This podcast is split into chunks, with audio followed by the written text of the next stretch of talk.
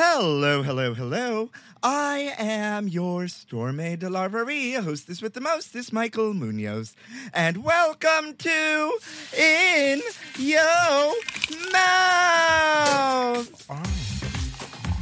In Your Mouth. I'm the queen of food who's always in the mood. To lick it right, lick it good, show you how to... Oh, oh God, that's good. I want to know what you eat from the streets to the sheets. So open wide, honey. I'm coming. In Your Mouth. Got the goosebumps. B P added more than seventy billion dollars to the U S economy in twenty twenty-two by making investments from coast to coast. Investments like building charging hubs for fleets of electric buses in California and starting up new infrastructure in the Gulf of Mexico. It's and, not or. See what doing both means for energy nationwide at bp.com slash investing in America. This episode is brought to you in part by Noom. Forget one-size-fits-all diets. With Noom, you get a personalized weight loss plan that's tailored to your lifestyle. No food is off limits. Enjoy your favorites while discovering healthier habits. Noom's users love the flexible approach, blending psychology and biology to help you lose weight in a way that's sustainable for you. And great news for foodies. Noom just released the Noom Kitchen Cookbook with one hundred delicious, healthy recipes. Stay focused on what's important to you with Noom's psychology and biology-based approach. Sign up for your trial today at Noom dot com. That's N O O M dot com. Grab your copy of the Noom Kitchen wherever books are sold. Hey there and welcome back, folks. Once again, I am your hostess with the mostest, Munoz, and welcome to episode two of the In Your Mouth Pride series. Yes, folks, it is Pride Month, and for a few episodes at least, I wanted to highlight some fabulous past guests and their their thoughts on representation, their thoughts on coming out, their stories, because you know what? Going back, just going back into the archives, if you will, because, you know, we are over four years in the making now, the royal we, that is. And just going back into the archives, it's really beautiful and nice to be reminded of people's stories, of what they share, of the insight uh, my guests have given us, you know, the, the struggle, the strife, the beauty, and all through food, and all through food, for the most part, that is. And so... I had such a great time doing this last year that I thought I would do it again. And today is episode two. For those of you out there who don't know who Stormé DeLarverie is, uh, speaking of this day in gay history, even though we're not there yet, Stormé DeLarverie was an American woman known as the butch lesbian whose scuffle with police was, according to Stormé and many eyewitnesses, was the spark that ignited the Stonewall uprising, spurring the crowd into action. Know your history, peoples. How y'all doing out there? How are y'all doing? I am up. I am ready. I am living. Queen's Pride had just passed this weekend. Queen's Pride is one of my favorite events of Pride season. It is so much fun. And one one of the main reasons is because, you know, in in Manhattan proper, there isn't really like a Latino gay bar, like dedicated to like Latino people, or like a Black and Latino gay bar, or, you know, like a pay, uh, a place for for people of color, gay people of color, L G B T Q people of color to kind of gather, and, you know, and where they play like uh, salsa and reggaeton and all all uh, all the good music, you know. And as much as I love the Flaming Saddles and their country music, it ain't it. It ain't it. And so it's just really beautiful to be with the people and, you know, watch the performances of the ball, the ballroom houses that performed, and and just be with the people. Oh, my God. But, oof, it was a drunken day, y'all. I have not had a day like that in a minute, not even in Mexico. And I blame it all on the nutcrackers. Have y'all ever all, have y'all ever had a nutcracker out there? And I'm not talking like, dude, do, do, do, do, do, do, do, do, do. No, um, or that some people call it Jesus juice or quarter waters. Um, nutcrackers, uh, infamously, are just sold in the street in the summer or sold uh, in on the beach in the summer here in New York, and they're basically, um, you know, alcohol in like some sugar juice or something. You don't even know what they're what they are. These guys sell them, and they're very strong and very sugary and very delicious and will ruin your life, as I have experienced the next day. Oh, it was a struggle. But we're here, we're queer, we're alive again, and we are hydrated, and we had the best time at Queen's Pride. You know, drink, but drink responsibly out there. And I want to get to the getting on today. And in the grand tradition of In Your Mouth, I need to wish you happy National Jelly-Filled Donut Day. Yes. Even though National Donut Day just passed, so I don't know why we need another donut day for jelly-filled donuts. Were, were jelly-filled donuts uh, not feeling included on National Donut Day? Wasn't like Dunkin' Donuts and Krispy Kreme just handing out donuts? You know, I like. Uh, do we like jelly-filled donuts? I guess I like a jelly-filled donut. I love a Boston cream. Yes. Mm, mm, mm.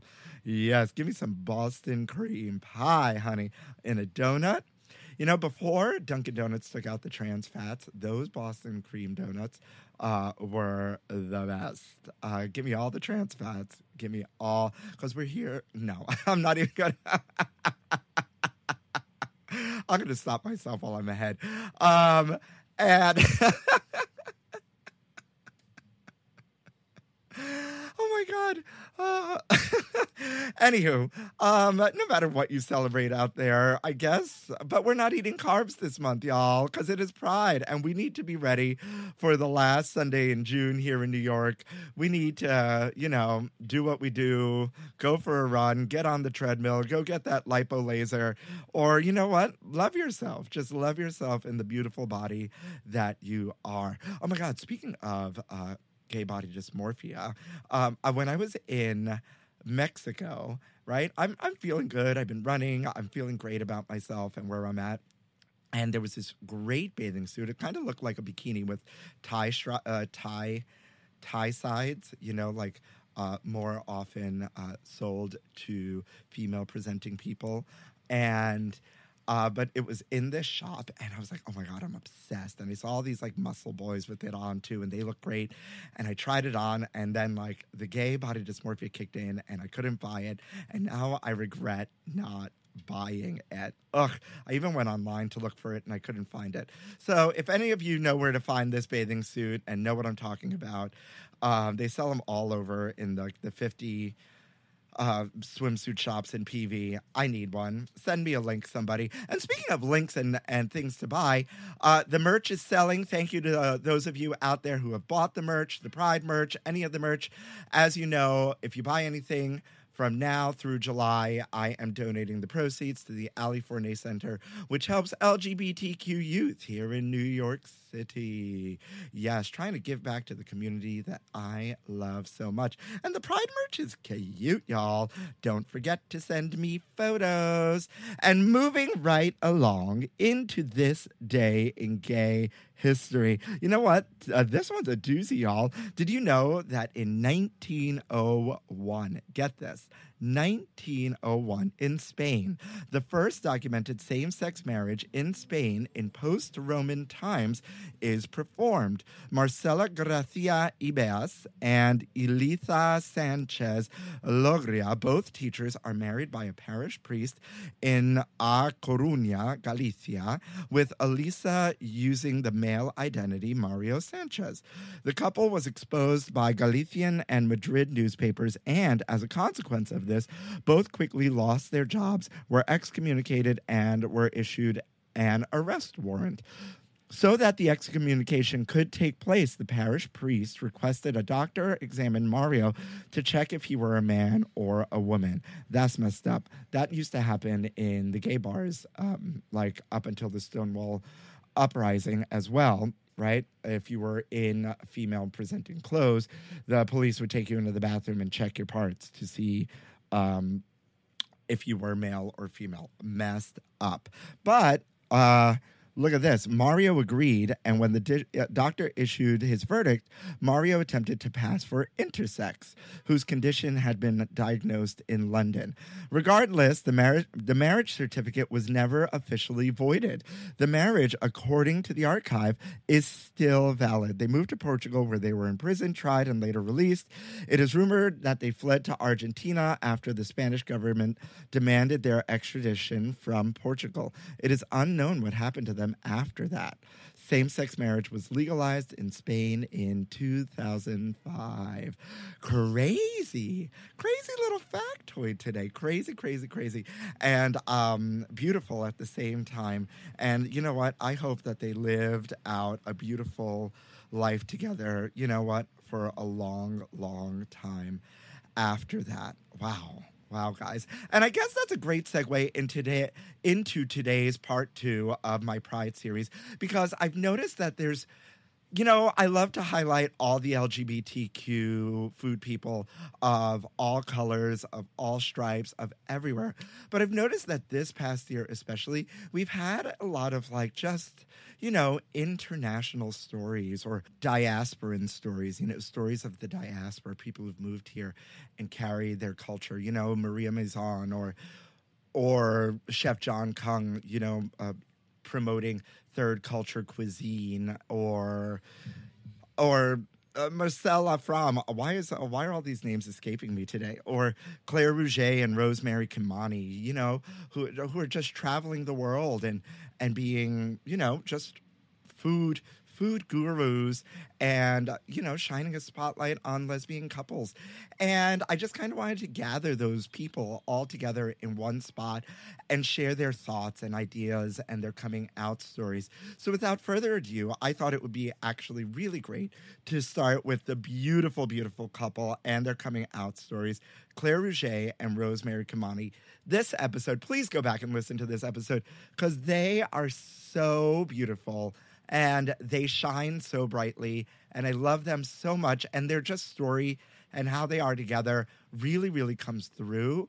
And I wanted to start with coming out today. So take a listen to Claire Rouger and Rosemary Kimani of Authentic Food Quest. And and uh, as you mentioned, it's it's for me, it's really been a, a journey. Uh, I came out late, and it's uh, first is really coming out to oneself. And um, I grew up really around, um, you know, around guys. I I knew right away I didn't want to uh, the um, uh, like conform to society. You know, being the good girl who plays with the girls. No, I was playing with, with boys uh, because I was surrounded by my brother's friends. They were older, and there was no girls of my age. So. Uh, I did most of what boys do when they're young, and I loved it. And uh, as I grew up, I also went into a field. I was an engineer, and uh, I actually graduated uh, uh, doing mechanical engineering.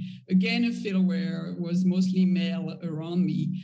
And um, it was fun. I, I love being with guys, but I never really fell in love. I, I was like attracted, dated guys. But it was just a fun thing to do. You have to do, uh, you know, when you're young adults. Yeah. And I, again, I didn't um, fall for, oh, I need to have kids. Like this is never part of my interest.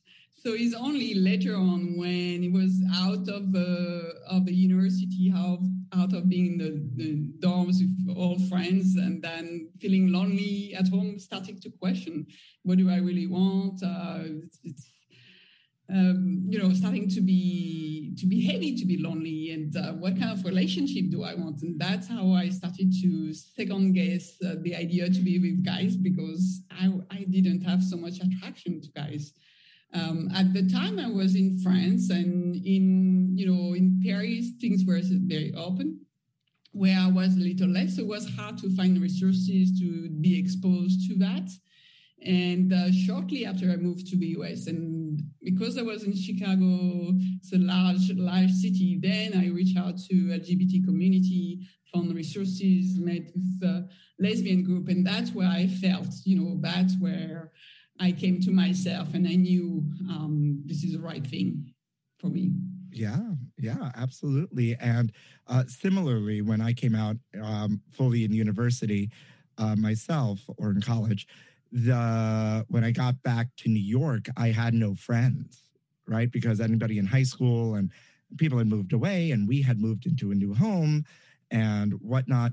And I went to the L G B T Q Center here in Manhattan, not only to find um, a doctor that specialized in L G B T Q health, but also there were groups that I was part of where I made friends that I still have friends to from this day. So um, it's a good point that you make as well, that you need to support, or we need to support, our local L G B T Q centers, because even if we're not using them, the resources they provide for the community, for our young people especially, right, and our seniors, um, is phenomenal and tremendous. And shout out to the L G B T Q L G B T Q centers all over the world doing the work for the people. Now, do you want to jump in?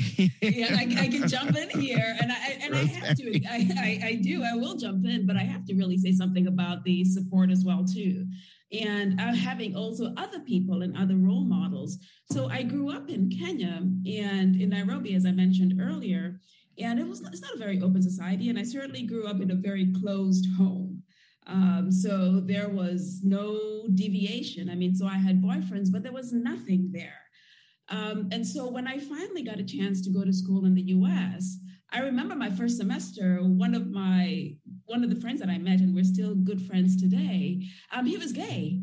And when I met him and we were sitting in class and we were talking and I got to know him, he's just such a regular guy. He took me to his home. I had dinner with his family, loving family. And that's when I started to really think about me and, and what I want and who I who who really I, I am.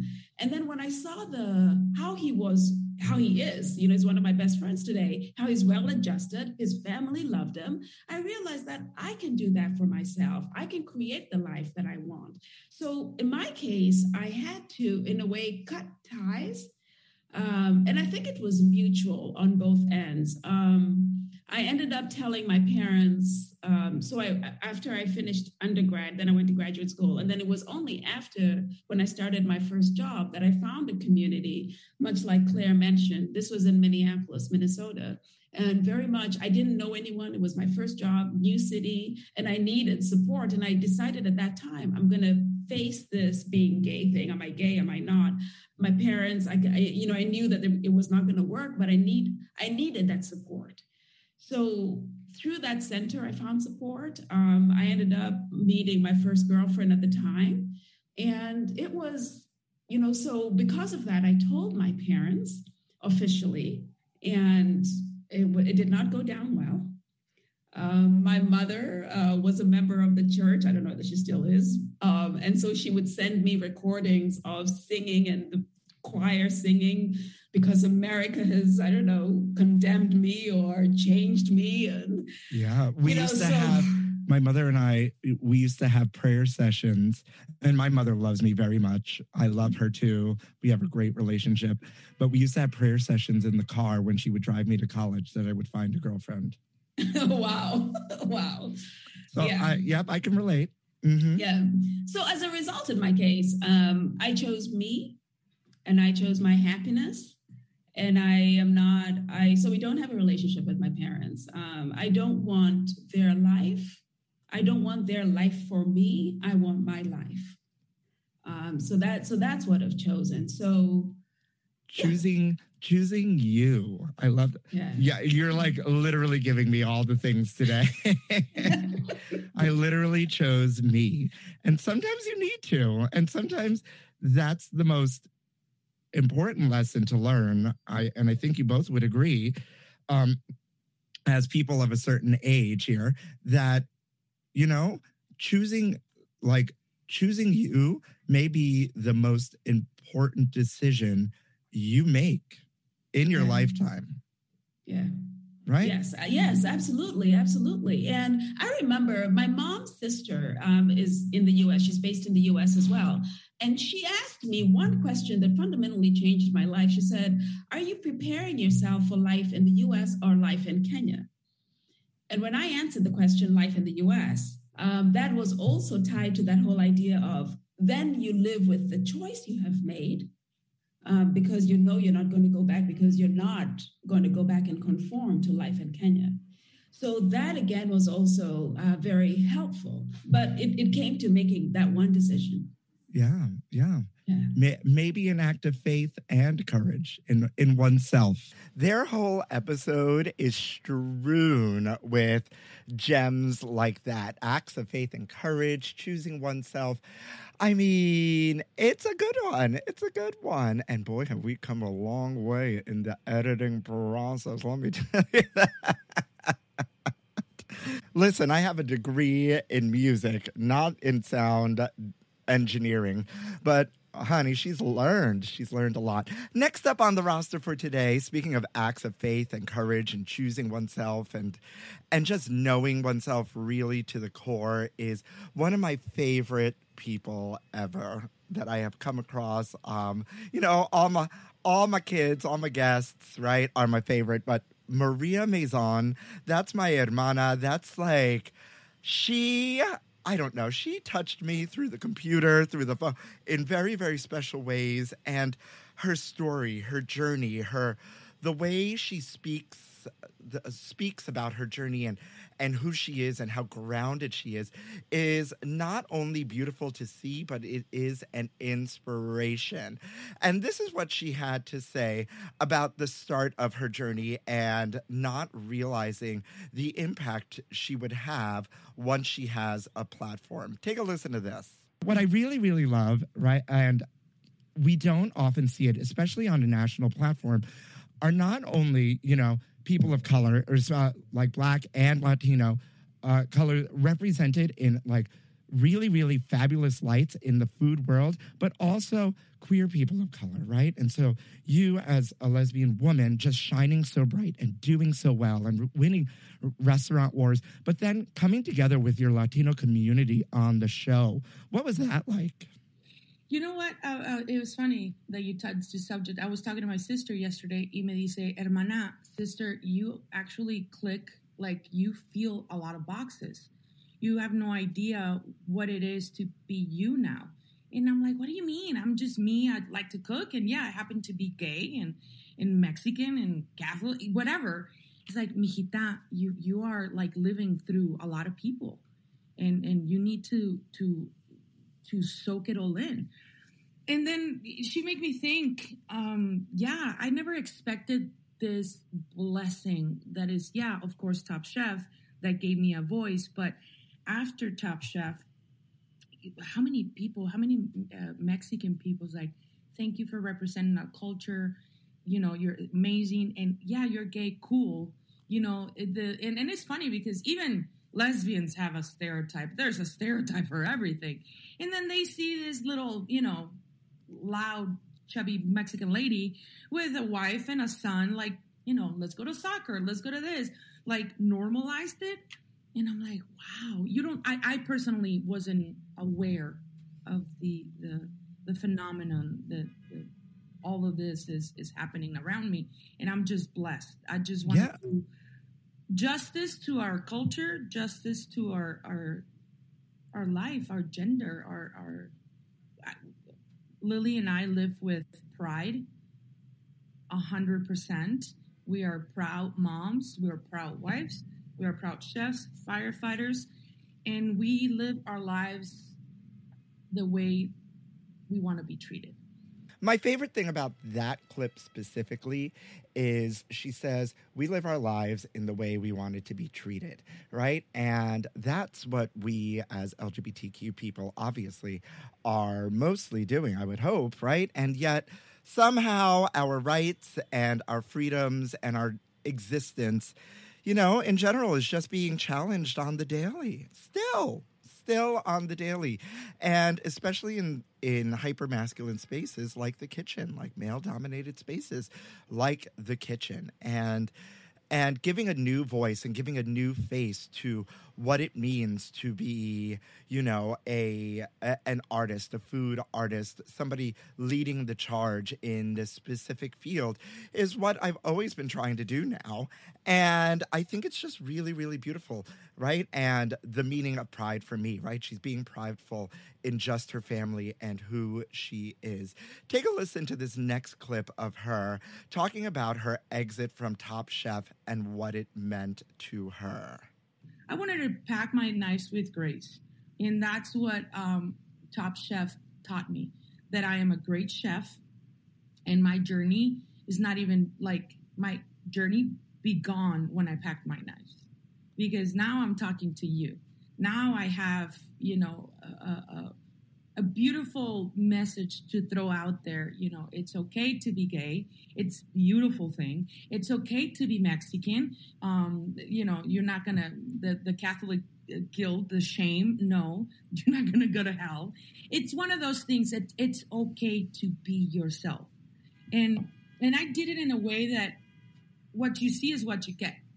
You know, I have no filter. My mouth has had me in many, many troubles in the past and the future, because I'm not, the world is collapsing in front of us. Look at twenty twenty. I mean, people dying out of the flu.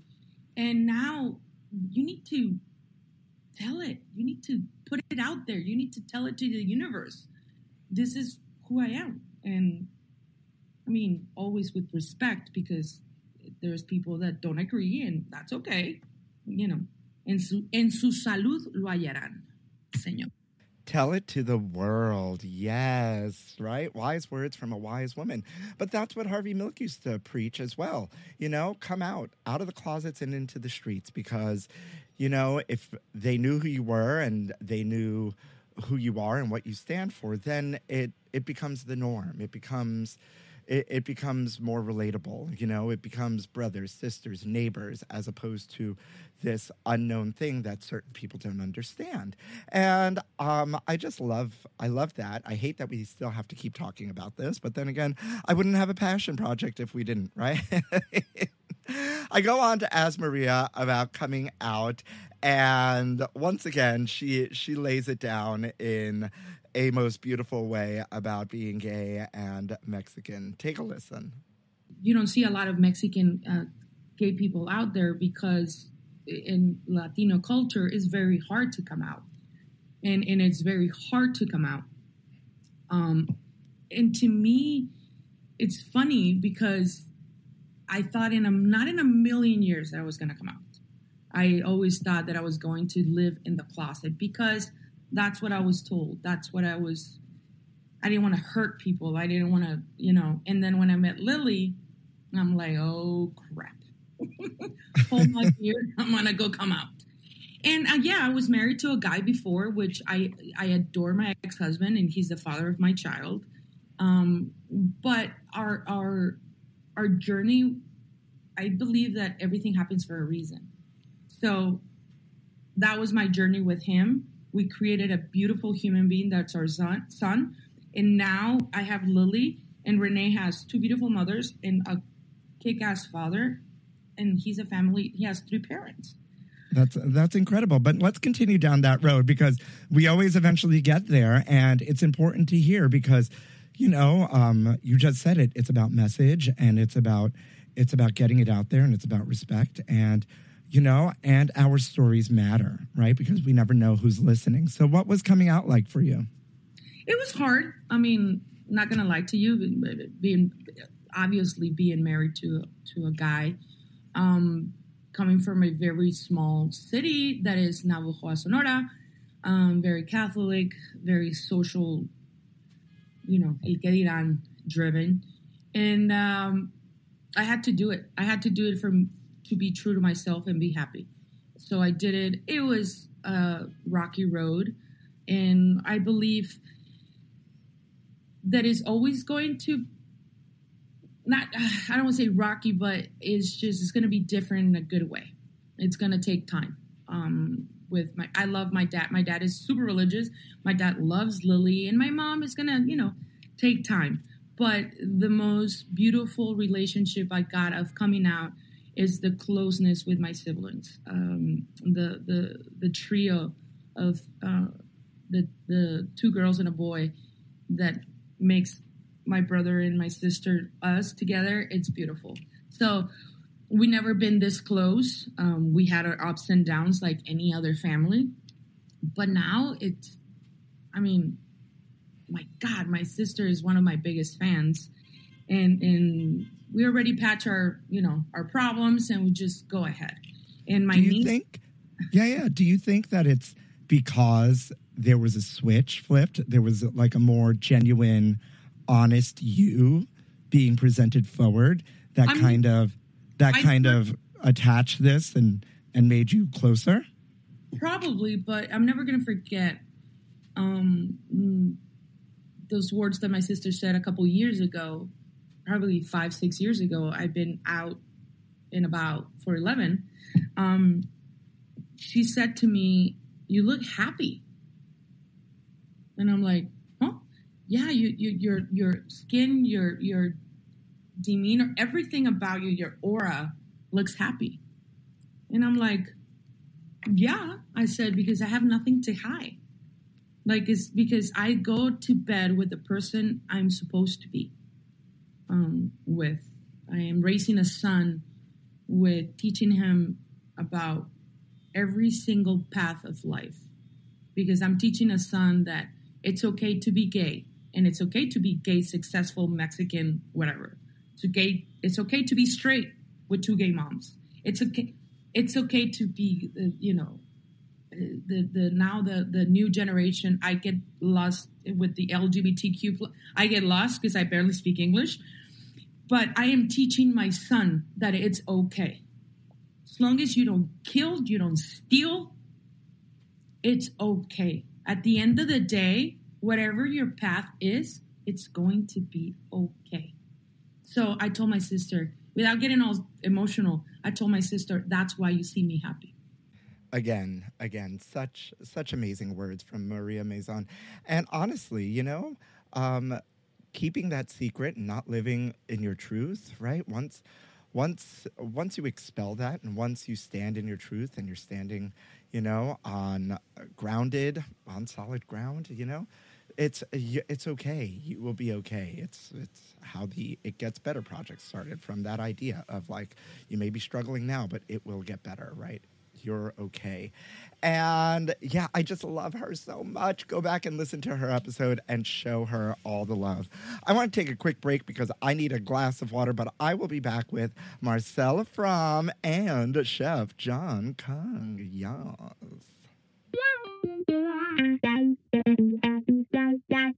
If debit is your go-to card, Discover thinks it's time you get rewarded too. So check out Discover Cashback Debit, a game-changing checking account with cashback on everyday debit card purchases. That's right. Cashback isn't just for credit cards anymore. Whether it's a movie date, flea market find, or midday latte, you can start earning cashback. And did I mention there are no fees, period?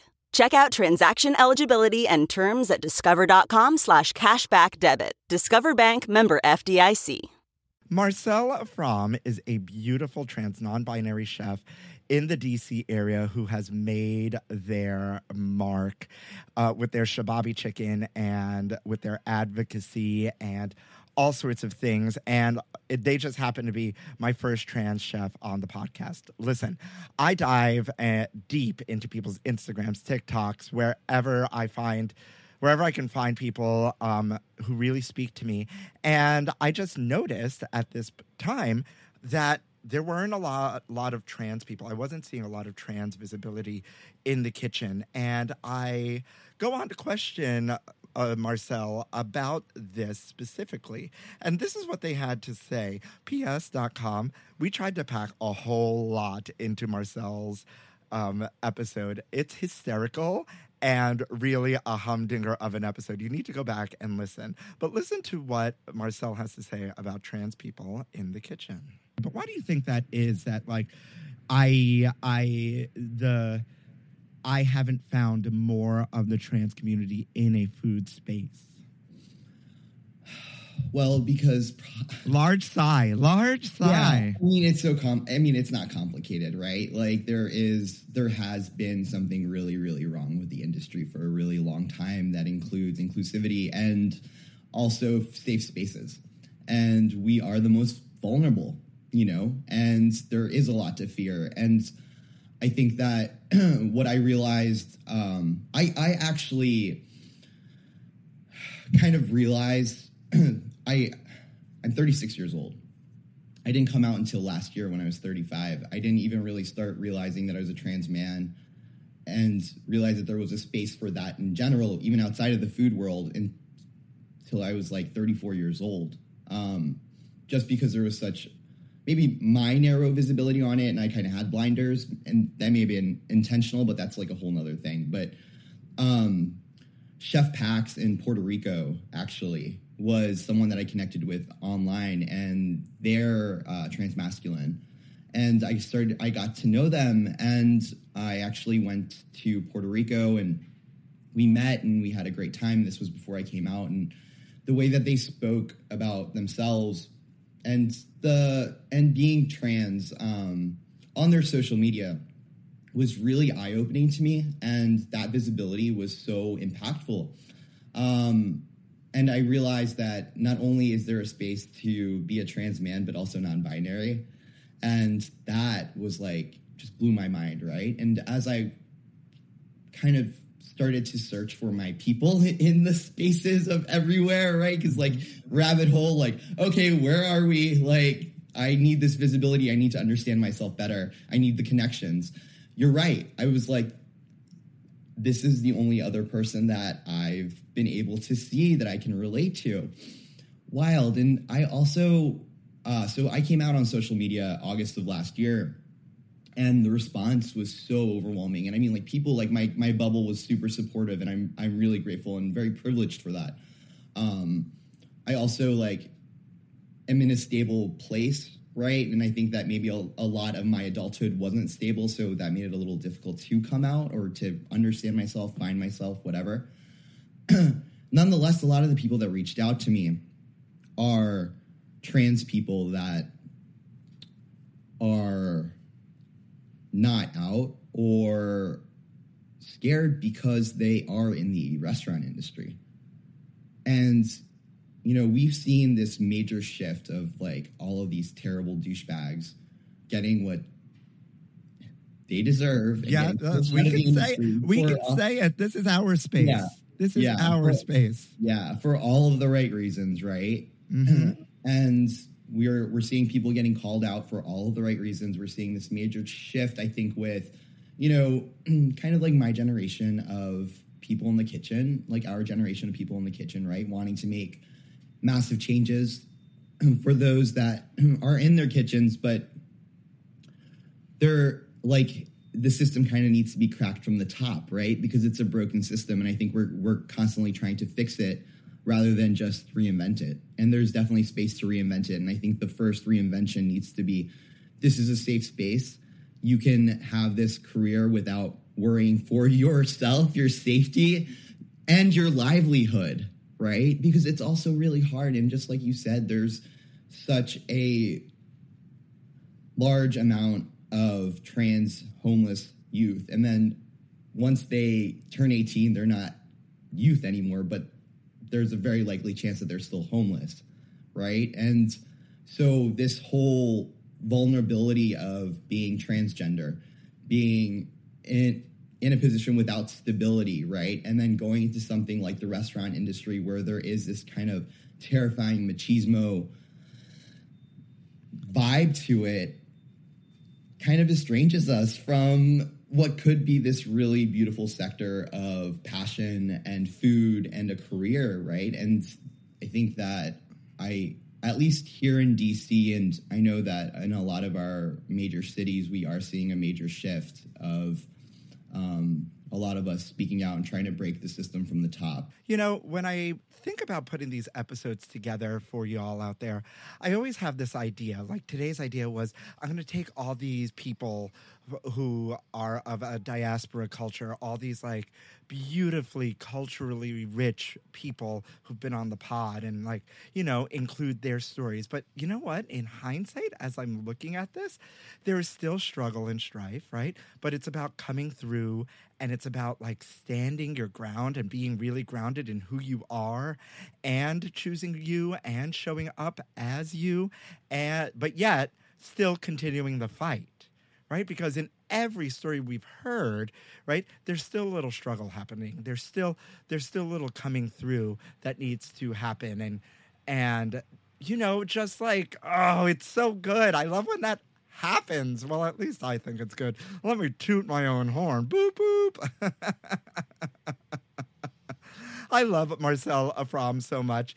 And I also love the journey that I was on asking about queer food and what it meant. And this is what Marcelle had to say. What makes food inherently, like, gay?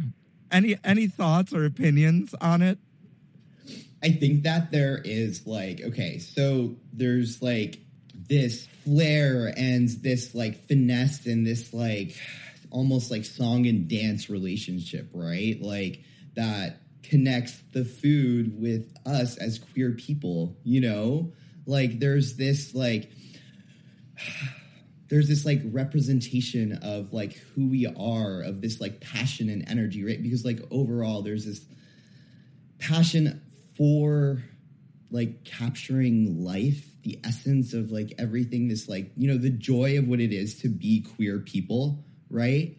And like when you're wearing that on your sleeve and you're creating food with that, like there, you can't really find that coming out in other spaces in the same way, right? Like there's just this real love affair. Well, you know what? I'm going to use your own words against you, Marcelle, here. Um, because I just quoted from your bio, you know, food has proven a worthy, a worthy carrier of change. You have, you hath saideth to me. And, um, and as someone who's gone through a lot of change, right? From just growing up, period, right? Your, your yeah. story is, is one of change. Yeah. Um, how does that apply to the food? Right? Because there, I, th- I think within there, Is is the answer. It's all about, for me, in that essence, it's all about, like, redeeming what's mine. Redeeming what's mine. And once again, Marcelle Afram brings us full circle of all the clips we've had today. You know, choosing you, acts of faith and courage, you know, being prideful in oneself, redeeming what's mine. Y'all, no matter what happens in the future with this podcast, whether it makes me a lot of money or no money at all, which it's making me no money at all, I will forever be indebted and so grateful to all my beautiful guests for like just imparting all this wisdom, whether they know it or not. Wow. Wow, guys. Oh, my God. Listen. Before we close out, I wanted to bring in the one and only and the very beautiful Jon Kung, Jonathan Kung, Chef Jon Kung, um, and continue down the road of queer food and how it relates to his deeply rooted cultural cooking, which he calls third culture cuisine. And oh, my God, the man is beautiful. The cooking is everything. And just take a listen to what his thoughts on queer food. Another journey I have been on on this podcast to completely pivot and kind of started by the one and only and quite incredible Michael Twitty is talking about and defining what queer food is. And I love to ask all my guests, like, how do we define queer food, if at all, or is that a thing? I mean, you know, classically as a gay man, queer food to me would be like a vodka soda with a lime. But I don't, I don't know um, personally if anything that I could. I, I've been so focused on like expressing myself through my cultural heritage um, that I never really considered my queerness to be a part of any of the food that I was actually serving. I would attribute a lot of credit creatively to my queerness and my ability to just be, um, I guess, like just unafraid to express all of my passions through the medium of food. I guess uh, it, it's it's been really inspirational to see a lot of the people, a lot of like the people that I look up to when it comes to what creativity and what self-expression is, have been people in like the drag scene, the nightclub scene here, and in in music. Uh, just watching the people do what they love and express everything that they are about them so freely and so fully have been points of inspiration to me to express everything from like my love of anime to my love of culture to my love of like my city through my food. And I think it, through that process, I think queerness has been uh, has been kind of like important to how I go about doing that. But otherwise, like, you know, is like, what is gay food? I don't know, brunch. Yeah, yeah. Listen, we've had we've had all sorts of answers on this podcast, and I mean, I started my journey because I didn't see myself represented, you know. Mm-hmm. And so, yes, you are you are really deep rooted in cooking culturally, but you know, part of part of who you are, right? Yes, is your culture, but is is being, you know, a, a person of the L G B T Q community, and and seeing that representation. Right? For for other young Asian L G B T Q people or people questioning, I think is really, really important. And and I think it's it's uh, what makes you special and and what makes a lot, you know, all of my guests, for the most part, special, right? But those, especially those of color, because w- there we still aren't represented in in mainstream food media in that right. way, right? And so... But, and so to to put that forth, right, within your cooking, however that is, I think there within lies the answer. Yeah. Uh, having the courage to say everything that I want to say in the way that I want to say it, I would absolutely attribute to my queerness. And that takes full credit for it. The ability to express myself in a way that isn't, like, inhibited by things like, you know, toxic masculinity or fear in general or societal fear in general. Like, you know, I already had to deal with all of that through living as a queer person. And so why would I allow anything that I had overcome before in life hinder me creatively in my creative, in my work process? So yeah, all credit goes to that for sure, to being able to express myself in the way that I want. Absolutely. Absolutely. I just love this question. And sometimes, um, you know, there are certain people who just don't, uh, don't know what to do with it. And that's also my favorite thing, just kind of watching, like, because it's a weird question. And, uh, you know, it get, it really gets the gears turning. And I've had, I've even had people come back at me being like, I hate you because I've, this is all I've been thinking about for the past three days, you know, and we, and we have Michael Twitty to thank for that one. Call me a broken record if you want, but this whole episode's just about standing in your truth. And I didn't even plan it that way. I love that Jon Kung so much. Go follow him on Instagram at Chef Jon Kung, um, Chef Maria Mazon at Chef Mariajo. Um, Authentic Food Quest is Rosemary's and Claire's Instagram. And today I'm going to leave you with Chef Jon Kung's coming out story because he has a really cute anecdote in there. Take a listen.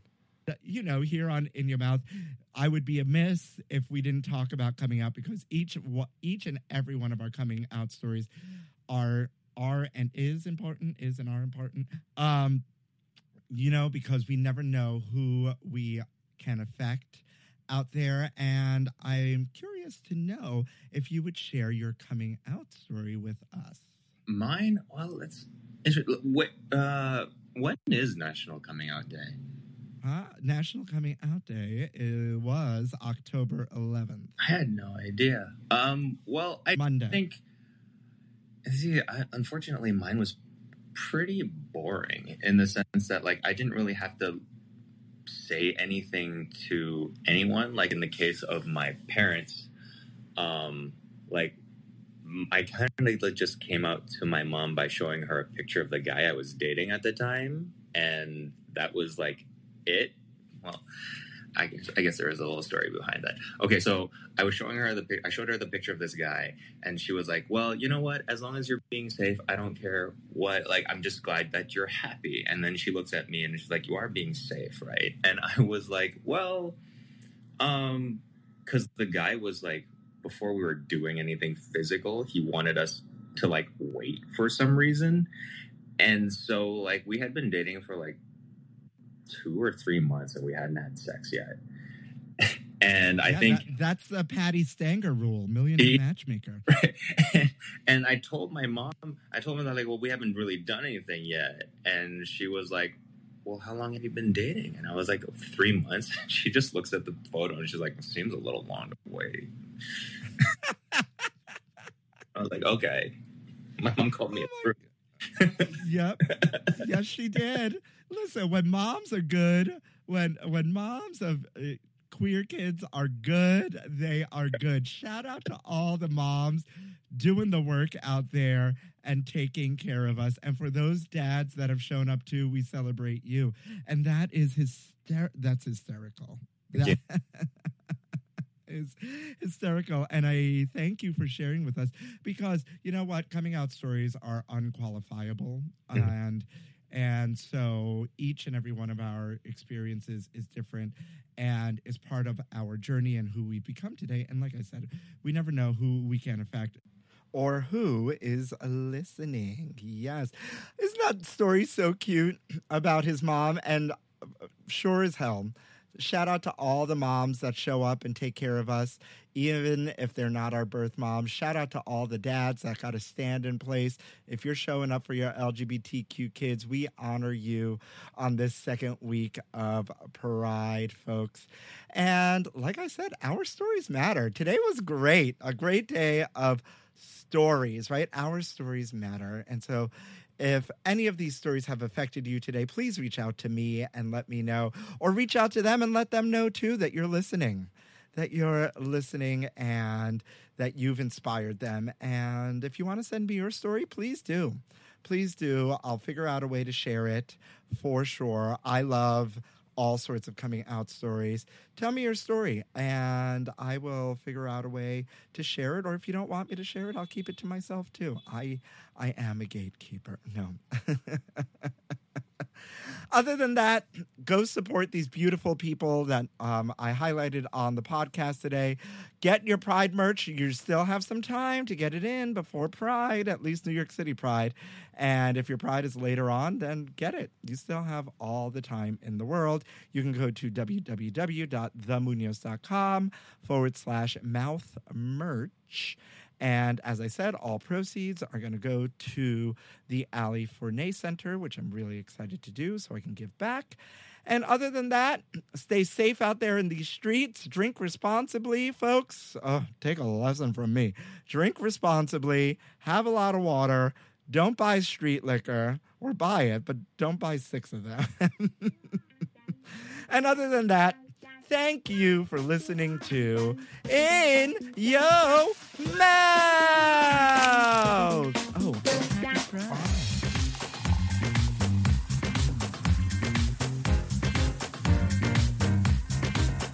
Oh, oh.